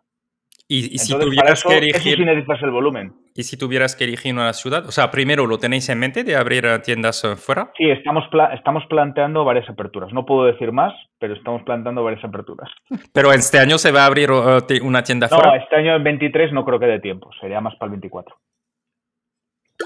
Esa es un poco la idea, internacionalizar, esa es una palanca estratégica que tenemos, y crecer, digamos, te hace más, eh, al final los negocios de retail, mmm, si tengo volumen, tengo más capacidad de, de mejora de condiciones con proveedores, mis gastos fijos va reduciéndose el peso de gasto fijo sobre el resto, etcétera. Yeah, pues al final es crítico, es crítico el volumen. Sin, sin ir alocado, sin ir alocado, claro. Sí, no, pero ya lo que habéis hecho es espectacular. O sea, ¿sabes? Sí. Facturar diecinueve millones, sí. Ostras, y, y hay que repetir, um, os, o sea, y hay que crecer, ¿no? Um, ¿Los clientes repiten? Con rentabilidad, con rentabilidad. Con rentabilidad porque os autofinanciáis, ¿no? Claro, a ver, nosotros, eh, el capital social de la empresa son cuatrocientos cincuenta y seis mil euros. El resto ha venido de financiación bancaria o financiación de proveedores. O sea, tienes esas dos. Y reinversión, reinversión de, de, de resultado. Entonces, bueno, pues, pues sí tienes que contar con financiación bancaria y obviamente eh, aquí no tenemos un fondo que meta un dinero a, a, ver si, a ver si mañana podemos. Entonces es verdad que eso te hace en algunas cosas ser más consciente de lo que tienes del equipo, más consciente de la inversión y demás. Y seguramente, pues, en una ciudad como León nos ha venido también bien, porque hemos estado un poco fuera de ese de todo ese ruido de las rondas y demás, aunque entiendo que cada negocio tiene sus circunstancias, yo no, o sea, yo no descarto nada. En un futuro igual yo monto un negocio y lo primero que hago es buscar una ronda porque lo necesito. Pero es verdad que un negocio de retail, si el modelo comercial está claro, mmm, tienes que apalancarte bastante en la financiación de proveedores y bancaria. Hmm. Al final no tienes que no tienes que... que probar un modelo de negocio, ni pero sí alcanzar una posición competitiva, porque al final ya estamos jugando en una liga europea y mundial. Sí, no, totalmente. Um, es verdad. A ver, o sea, el tema de comunidad, vosotros lo habéis tenido desde el principio en mente. Um, ¿Cómo se favorece el desarrollo de la comunidad? ¿Cómo consigues hacerlo también a nivel internacional? Porque has dicho algo que es, oye, nos apalancamos sobre las tiendas para hacer eventos físicos, ¿no? Mm. Uh, pero al mismo tiempo dijiste, desde el, pri- del, desde el primer momento hemos sido internacional, ¿no? Pero ahí al internacional no tienes esas tiendas para apalancarte y ayudar a la comunidad. Mm. Entonces, ¿cómo lo hacéis para, para al nivel internacional favorecer este, este tema de comunidad sin tener uh, eventos, uh, o sea, sin tener uh, presencia física? Bueno, pues al final ahí es... Eh... Eh, creando un espacio, aunque sea digital, en el que, el, en el que la gente pueda con, eh, interactuar con otros alrededor del producto y de eso que amas.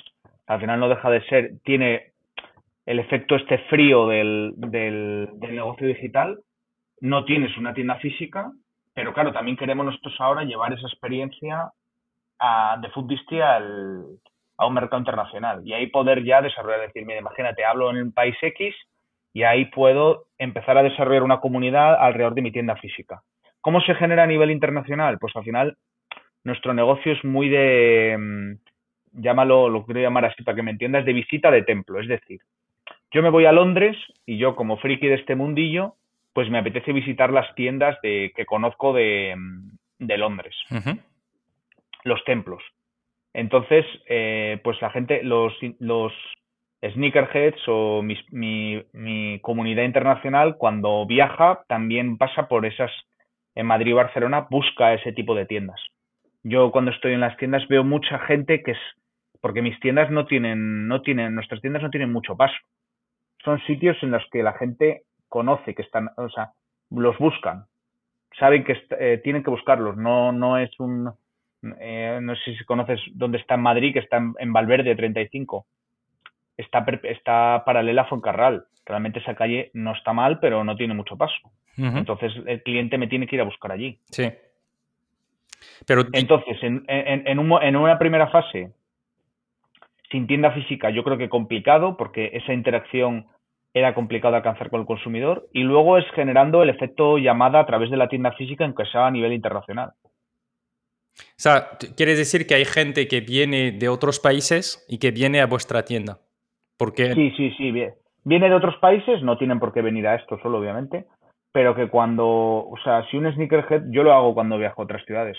Me gusta pasar por las tiendas de, de, de competir, de tiendas de este tipo de producto, porque me apetece verlas, sí. Me apetece ver qué tienen y demás. Sí, sí, es verdad. Yo Entonces, también. Al final eso acaba generando un efecto llamada en tu comunidad internacional. Sí, sí. Es verdad que cuando me fui a Lyon, uh, en Lyon, en Francia, hace como cinco o seis meses, pues me paseando, me fui a una tienda efectivamente uh, muy especializada que acababa de abrir, donde tenían productos... Uh, Tenía, tenían productos muy, ¿sabes?, firmados, productos muy, muy, muy, um, con un valor elevado. Oye, sí. de, de cierto, por cierto, ¿nunca habéis pensado de abrir el market, uh, un marketplace de reventa de productos? No, no se puede. Es la típica cosa de... de... No, no, no podemos. Realmente nosotros somos operadores primarios. Realmente sí. El mercado secundario no, no tiene sentido que nosotros nos metamos ahí. No, no, ¿Es importante no... o no? Un StockX, por ejemplo, en Estados Unidos, um, está especializado. Bueno, StockX...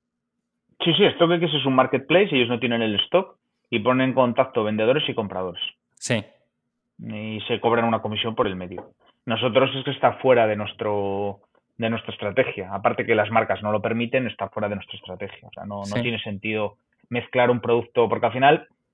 Eh, para el consumidor también le, le, le confunde. Yo lo he visto en, en Madrid, en Madrid, en, en la tienda que te, en la calle que tenemos de Valverde, en ¿Sí? la tienda que tenemos de Valverde, perdón. En la tienda que tenemos en Valverde treinta y cinco hay varias tiendas de reventa que se han puesto después en esa calle. Al final al consumidor le confundes. ¿Y por qué? Porque tú entras a comprar una Jordan uno de ciento cincuenta euros y luego vas al lado a otra tienda que tiene una, una Jordan uno, aunque no sea la misma, a quinientos euros. Eso al consumidor le confunde. Entonces, al final, tú tener un producto de con, eh, con un mer- que tiene mercado secundario, imagínate que esa zapatilla vale dos mil euros, al lado de otro producto, eso no tiene sentido. Uh-huh. Para mí es un poco lo mismo que si FootDisti vendiera en un marketplace. No, no tiene sentido tener un producto muy limitado al lado de otro que no tiene nada que ver. Eso es un poco la idea. Y en marketplace, obviamente, pasa esto, que no tiene sentido tener una cosa al lado de otra, y luego las marcas que Que, que tampoco lo permiten, o sea, que es una cosa hmm. fuera de discusión. Sí, estaba viendo que, por ejemplo, las Nike Ben and Jerry's se venden a cuatro mil euros, ¿no?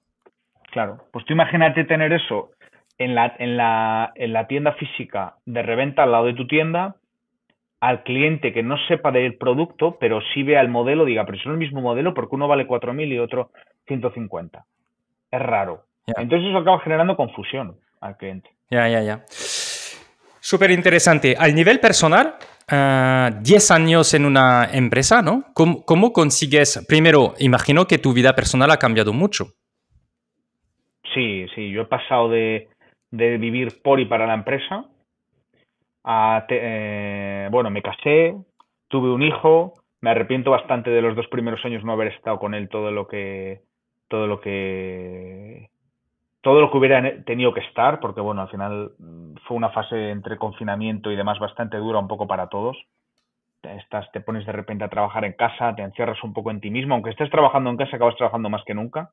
Y, y entonces yo ahora estoy en una fase en la que en la que prima mucho cómo esté yo a nivel a nivel mental y a nivel de salud. Para mí pesa eso tan, tanto tanto más que lo otro. ¿Por qué? Porque ya vas alcanzando una edad, ya tienes cuarenta, yo tengo cuarenta años, uh-huh. y ya dices, joder... tengo una empresa, estoy bien, la empresa es muy importante, pero no es todo en, no es todo en mi vida.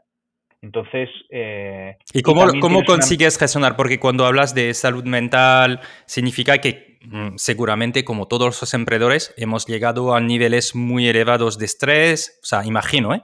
De, sí, de, de oye, como de, de impacto, de impacto, de ansiedad, bueno, todos estos temas que nos... O sea, que a mí me ha pasado también y que dices a un momento dado, cuidado porque estamos, uh, ¿sabes? Está, es es muy, muy difícil de conseguir gestionarlo, ¿no? Um, pero luego, de nuevo, te repones en la rueda, ¿no? No sé si te pasa a ti que ya en un sí. nuevo proyecto y algo que se lanza tenemos que ir rápido y ya, ¡pum!, vuelves, ¿no? Sí, te, te metes... Yo, me, eh, por ejemplo, a mí me ha funcionado mucho... Eh, es que, claro, yo he pasado por fases en las que no he tenido vacaciones.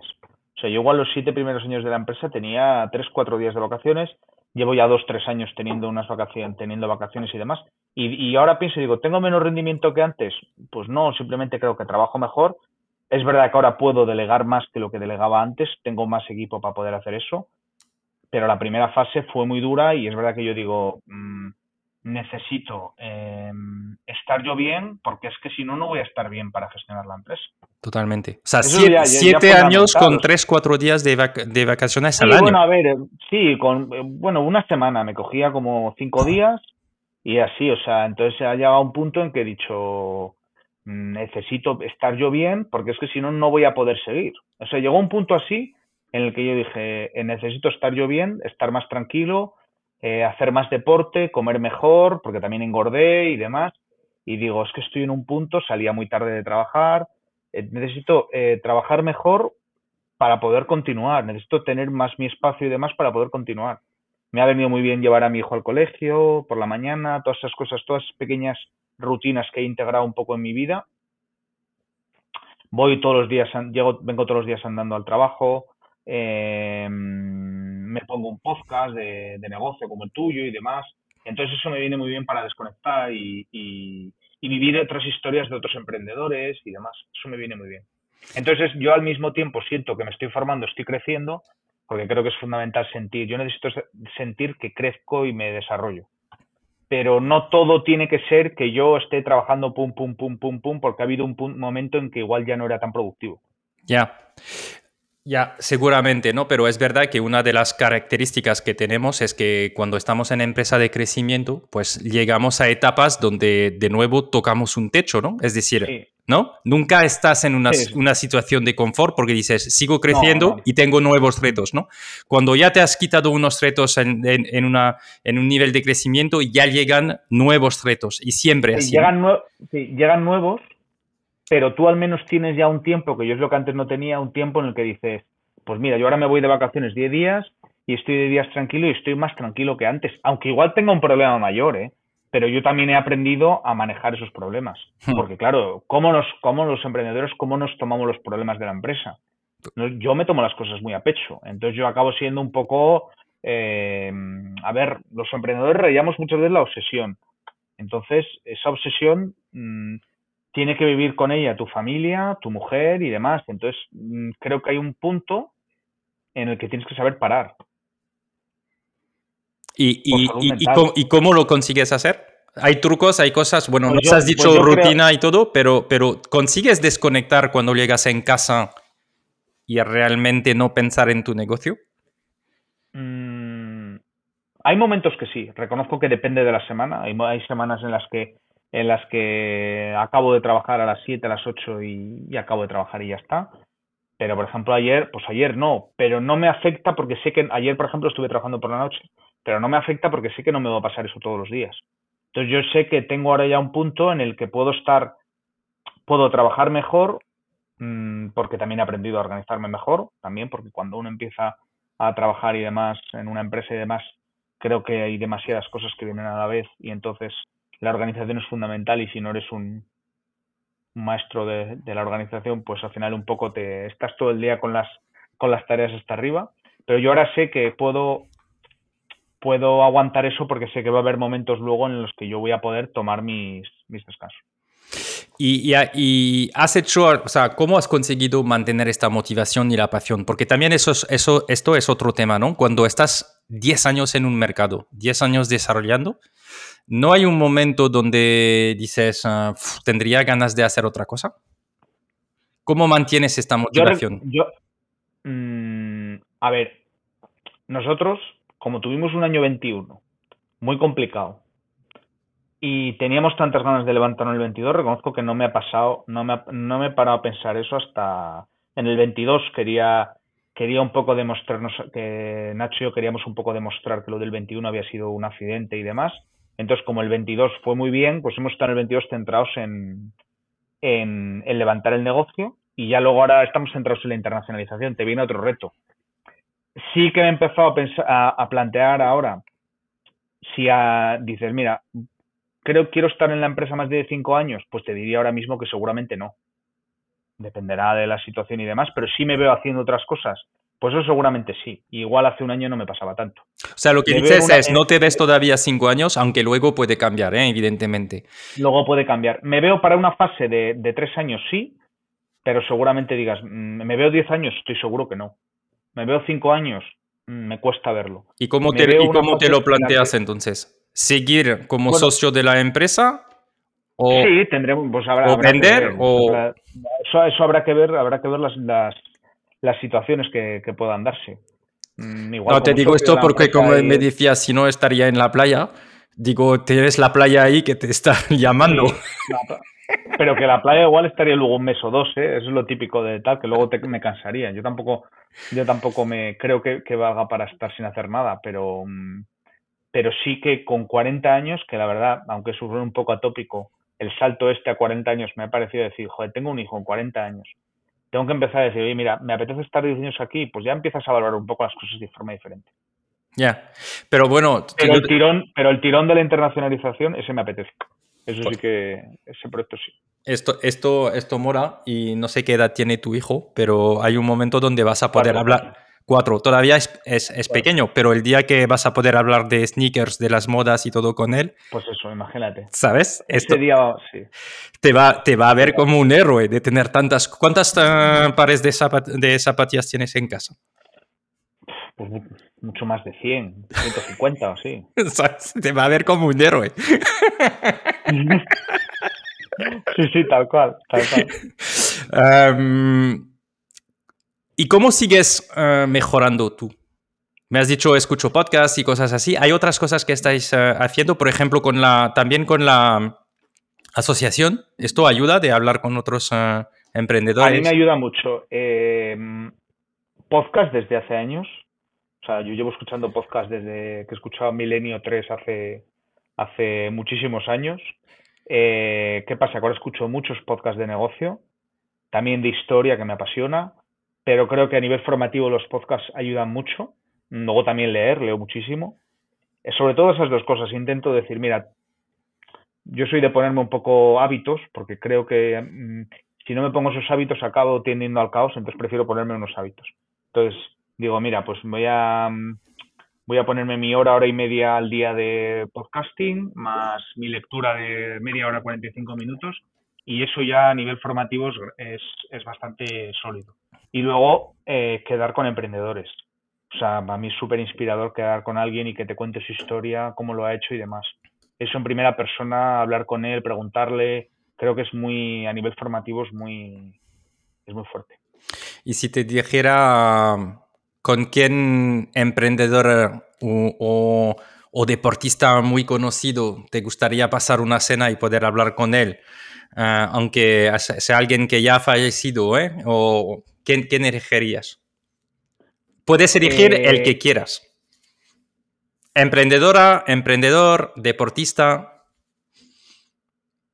¿Emprendedor o deportista? Te digo deportista porque tú estás también en un mundo donde... Sí. Eh,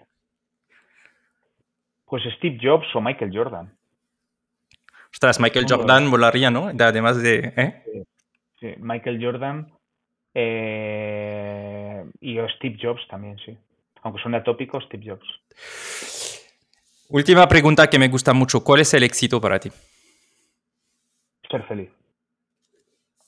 no es, no es tener una empresa de veinte millones. Yo soy bastante para eso, bastante... Creo que ser feliz. De nada vale el, el supuesto éxito si luego no eres feliz. ¿Y, y eres feliz? Escuché un tuit, escuché un tuit, leí un tuit el otro día de... Creo que se llama Miguel Ángel Ferreira en Twitter, que decía...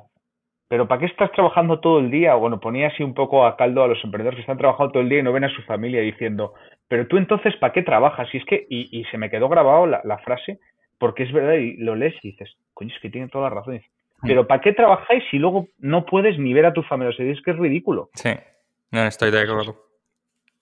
Creo que el balance, uh, lo, lo que pasa, el balance. el balance es importante. Lo que pasa es que cuando arrancas un negocio... No, no, cuando arrancas es lo que hay, sí, sí. O sea, podemos decir, no, no, vamos cuando a poner arranque, balance, o sea, todos... Uh... No, no, a ver, cuando arrancas no hay balance, yo lo entiendo. Pero es verdad que tienes que ver que eso te tiene que llevar luego a otra, a otra fase. Yo ahora si empezara de cero estaría todavía sin balance en otra cosa. Seguro que cuando empiezas un proyecto no tienes otra.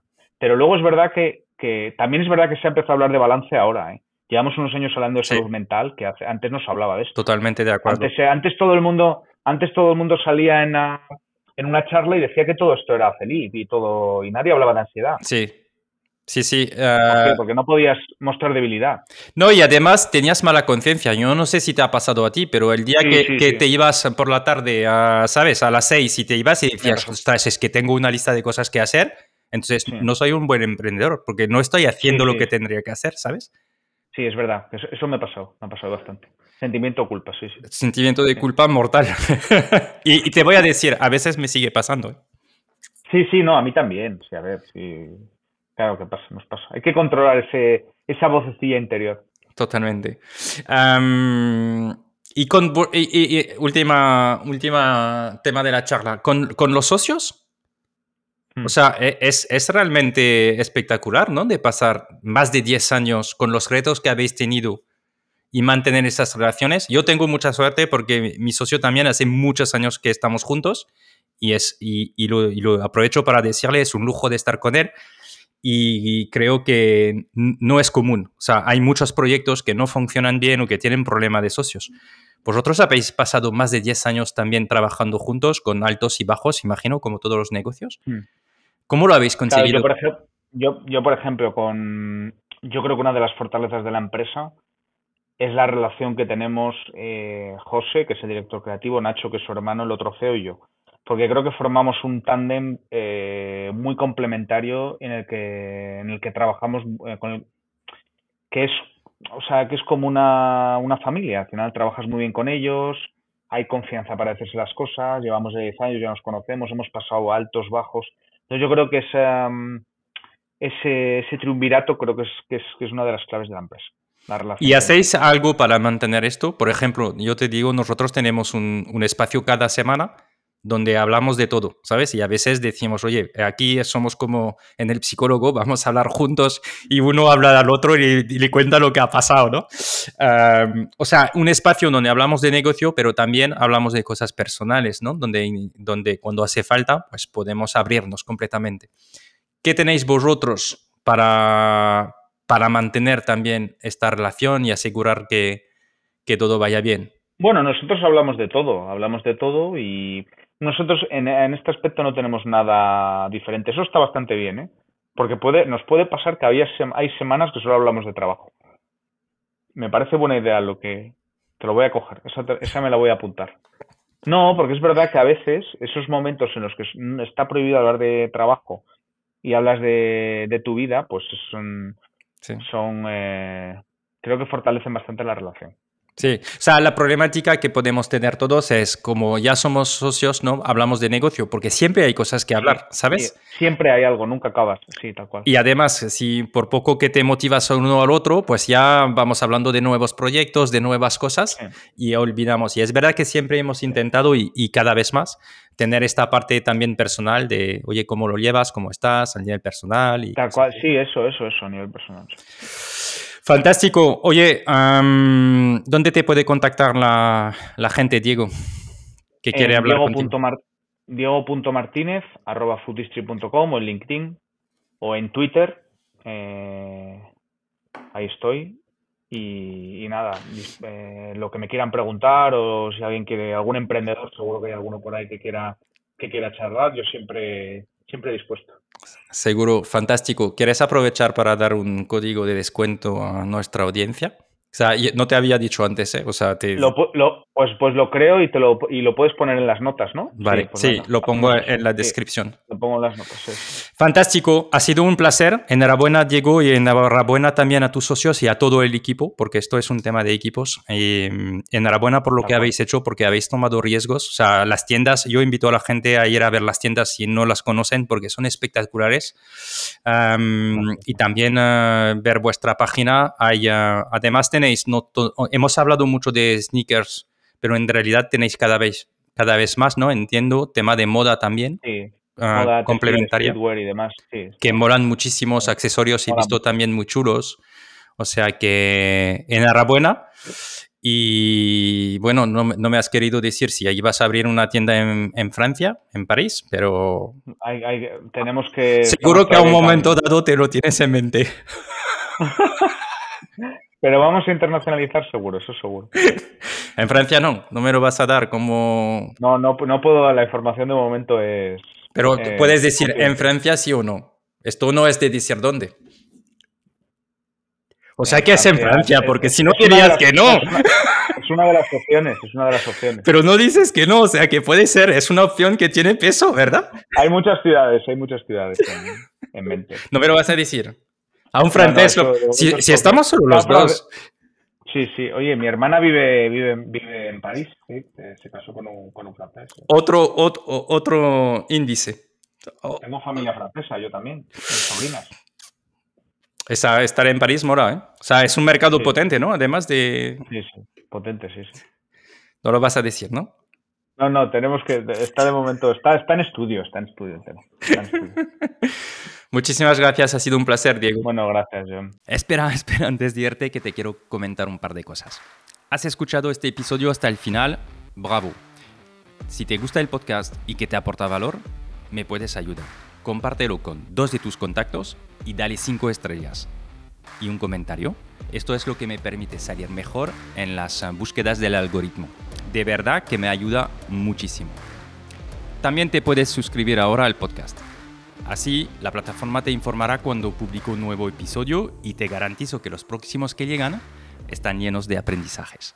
Y para acabar, tanto si quieres formarte en la metodología de Growth y en la I A y ChatGPT con nuestra escuela growth hacking course punto io, o si quieres que te acompañe como mentor en tu estrategia de crecimiento, contáctame por LinkedIn. Soy Jean-Noel Saunier, crecemos juntos.